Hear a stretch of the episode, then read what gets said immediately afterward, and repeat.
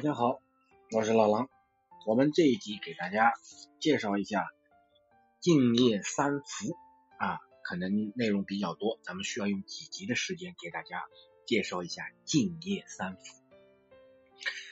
佛在说法的时候啊，是非常活泼的，因地制宜，因人施教，因材施教，没有定法，法无定法，是为法。那么佛的教法，无论是如何说，它都离不开最终的大圆满。换言之，这个所有的这些说法，都是从自信中流露出来的。所以法门是真真正正的平等，没有高下之分。就如同《华严经》上讲，主伴圆融，一个为主，其他一切都是伴，都是伙伴的伴。那么如果我们以本师释迦牟尼佛为主，那么一切诸佛都是伴；如果以毗卢遮那佛为主，那么释迦牟尼佛与其他诸佛都是伴。若你学佛的时候以阿弥陀佛为主，那么自然释迦牟尼佛、毗卢遮那佛也都是伴。任何一尊佛都可以做主，也可以做伴。所谓主伴圆融，主即是伴，伴即是主。佛如是，菩萨也如是。假如我们学佛，以观世音以观世音菩萨为本尊，诸佛皆是伴；我们以地藏菩萨为本尊，则观世音菩萨与诸佛菩萨也皆是伴。佛的经典也是如此啊。我们以无量寿经为学习的主，那么则一切其他经都是伴。我们学习佛经以金刚经为主，那么无量寿经、华严经、法华经也都是本。因此，这才看到它的真真正正的平等，真真正正的自在，真真正正的无碍。然后我们才能够谈教学的纲领。在佛门中，无论修学哪一个法门，那都是赞叹这个法门是第一。说这个法门第一，并不显示其他法门是第二，这一点大家要了解啊。不是说哦，这个法门是第一，我们在说净土法门，说净土往生阿弥这个西方极乐世界，这个法门是第一，那然后其他法门就是第二，其他法门就不行，不对的啊。法门高下，法门平等，无有高下。这一点大家了解了，才不至于犯过失。犯什么过失？自赞毁他啊，表扬自己，这个毁谤其他的法门，这就犯了大错。在修学的纲领上，像《观无量寿经》在缘起中所提到的，韦提希夫人家庭遭遇了很大的变故，对于人间疾苦才能够真真正正体会到，这才要求释迦牟尼说：这个世界太苦了，实在没有意思。有没有更好的生活环境、更清凉的世界、没有造恶的世界？我希望往生到哪里？啊，这个韦提希夫人应该是当时是阿沙世王的这个呃皇后，那个他的儿子弑父啊，把他的父亲父王关了起来，然后呢，韦提希夫人偷偷的就给去看望丈夫的时候，给她的丈夫带去吃的，把这个蜜啊藏在头发里面。那么每次去看看这个老王的时候，老王就吃他带的东西啊，把这个头发里的蜜甜，于是才能够生存下来。那么后来这个阿沙狮王知道，知道了以后啊，非常生气，连他母亲都要杀，是是阿沙狮王的大丞相。自古以来争夺王位，有见过子弑父，没见过子弑母的。你如果连母亲都要杀，那我们就不拥护你。这才把韦提希夫人给保了下来。但是。而皇后虽然被绑了下来，也被软禁了起来。那个时候，释迦牟尼佛正在王舍城中讲法，于是韦提希夫人便祷告，啊，便有了后面释迦牟尼佛来这个度化韦提希夫人。韦提希夫人希望释迦牟尼佛给他介绍一个非常好的世界，啊，没有造恶的世界，希望往生到那里。那么释迦牟尼佛非常慈悲，就把十方诸佛的世界以神力变现在韦提韦提希夫人面前，让他自己去观察、去选择。他实在也不负众望，在释迦牟尼佛的期望，他选中了这个所有的世界中间的西方极乐世界，并要求释迦牟尼佛教他往生西方极乐世界的方法。那么佛在没有说明方法之前，先教维提西夫人修净业三福，哎，西方净土世界嘛，净业三福，并且告诉他这三种净业是三世诸佛净业的正因。这句话非常重要，使我们明了三世一切诸佛啊，过去是、现在是、未来是，所有一切诸佛修行正果都要依照这个净业三福为基础。就好像我们盖楼房，无论这房子盖多高，无论这个盖什么样式，地基都是一样。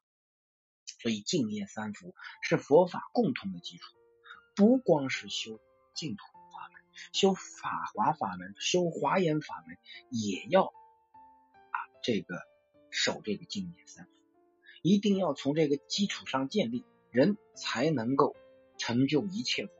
这是非常非常重要的事啊。那么，咱们下面开始给大家详细讲解敬业三福。第一福是人天福。敬业三福，第一，孝养父母，侍奉师，奉事师长，慈心不杀，修十善。第二福，受持三规，具足众戒，不犯威仪。第三福发菩提心，深信因果，读诵大乘，劝进行者。各位听众，敬业三福一共只有十一句话，每句四个赞，总共就四十四个赞。我们在经中经常看到佛常称之为善男子、善女人。何为善？善的标准是什么？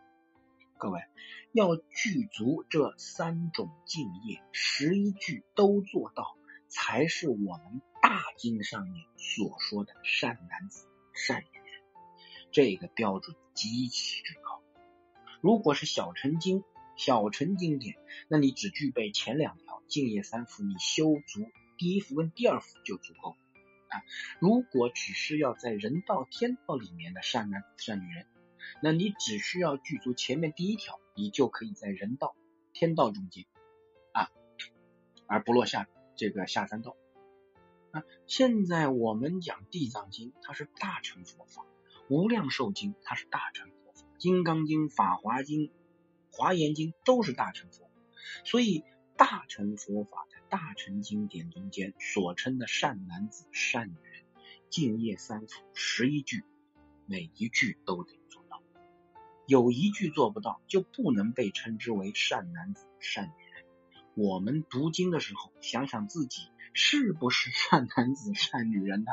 各位扪心自问，老狼暂时是肯定做不到啊，所以肯定不属于善男子、善女人。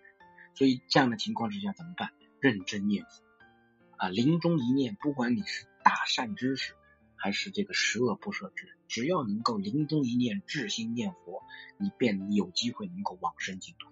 到了西方极乐世界，你再慢慢回过头来修。但凡到了那儿，你就不退转了，这是最最关键的啊！世尊说法，不论是讲基础的修学方法，还是讲宇宙人生的真理，字字句句都与大圆满相应。这一点大家要明了。也就是说。都是从真如本性里面流露出来，法法皆是大圆满。此三福十一句也是字字圆满。咱们看第一句，孝养父母。各位，孝字啊，它是个会意字，我们要体会这个体会这个字的意思。孝字上面是个老字，下面是个儿子的字，这是告诉我们上一代与下一代是一体。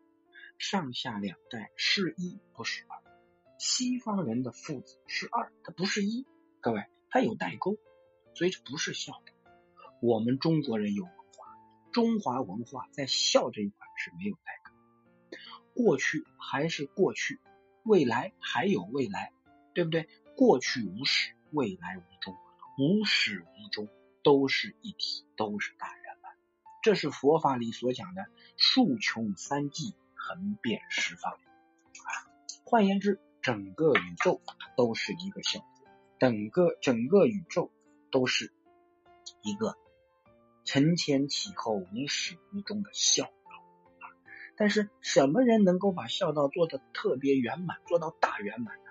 各位，只有诸佛如来如果你不成佛，无论如何孝子，你也做不到真真正正究竟的佛家上讲的大圆满。孝养父母啊，孝养孝是指理性，养是指行为、功德、道德，不但是奉养父母之身，还需知道养父母之心，养父母之志。啊，这个戒经上说，一切男子是我父，一切女人是我母，这是把孝顺父母的心真真正正发扬光大，把它推而广之啊！老吾老以及人之老，尽虚空变法界，都是一个孝字。把对自己孝养的父母推广到对一切男子、对一切女人，所以大乘佛法是建立在孝道的基础之上。所有的大乘佛法，不管你是走哪个法门，孝是基础。佛法是师道啊，各位听众。佛教首先是教大家如何去做人，教大家去做人，教大家不落三恶道，教大家出六道轮回，教大家能够真真正正把真如本性里的智慧全部开发出。啊，这个师道是以孝道为基础的。没有孝道，便谈不上师道。一个人如果不孝敬父母，不恭敬老师，这在道理上还能够成佛吗？这讲不通啊！这种情形必然别有企图，存心巴结老师，自然有可能也是不怀好意。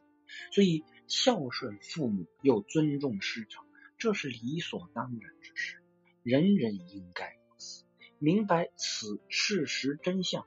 才知道佛菩萨乃至我们中国的古圣先贤教导我们的首先的基础是孝道。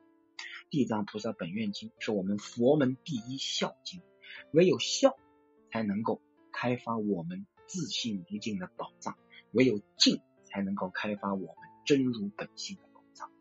孝敬是性德，是自信本具的德能，唯有性德才能够开发自信本具的智慧。好，这一期就先讲到这里，谢谢大家。